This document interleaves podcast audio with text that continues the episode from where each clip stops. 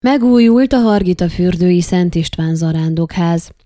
Számos hívő gyűlt össze vasárnap délben a Hargita fürdői Szent István templom, illetve a közelében lévő, szintén az államalapító királyunk nevét viselő zarándokház környékén a búcsús Szent Misét Kerekes László segédpüspök celebrálta.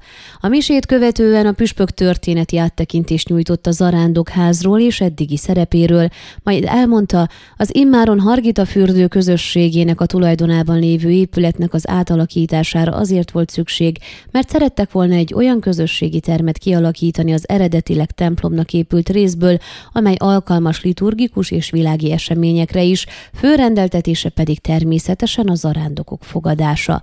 Puskás Antal, a Magyar Pálos Rend tartományfőnöke úgy fogalmazott, a zarándoklat a legjobb módja annak, hogy az Istent kereső ember elinduljon egy belső úton, ahol tisztázhatja a kapcsolatát a mindenhatóval, önmagával, és azzal kapcsolatban, hogy mi az isteni akarat az életében.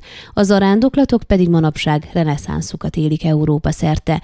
A megújult zarándokház Szent István nevét viseli, így illő is, hogy a mai napon Szent István búcsúján történjen meg az átadása és a megáldása. Járjon is közben értünk Szent Királyunk minden védettségért és zarándokért, aki itt megfordul. Az ilyen helyek a templomaink mellett kulcsfontosságúak nemzetünk lelki megújulásában, emelte ki. Felszólalását követően köszönetet mondott Magyarország kormányának az épület felújításában vállalt szerepéért.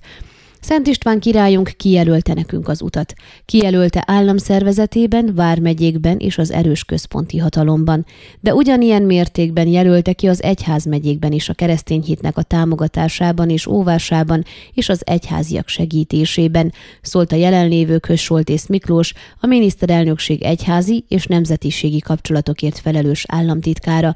Mint fogalmazott, Szent királyunk tanításai, intelmei manapság is érvényesek, ezek határoz határozzák meg a magyarság viszonyát a világhoz, a hazához, más nemzetekhez és népekhez, és nem utolsó sorban az egyházakhoz. Ezért is fontos, hogy mind az anyaországban, mind a Kárpát-medencében templomok, közösségi házak, óvodák, iskolák épüljenek és újuljanak meg.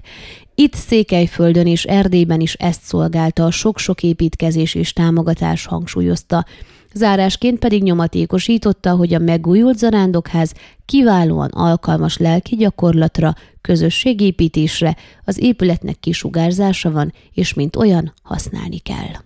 Ön a Székelyhon aktuális podcastjét hallgatta. Amennyiben nem akar lemaradni a régió életéről a jövőben sem, akkor iratkozzon fel a csatornára, vagy keresse podcast műsorainkat a székelyhon.pro portálon.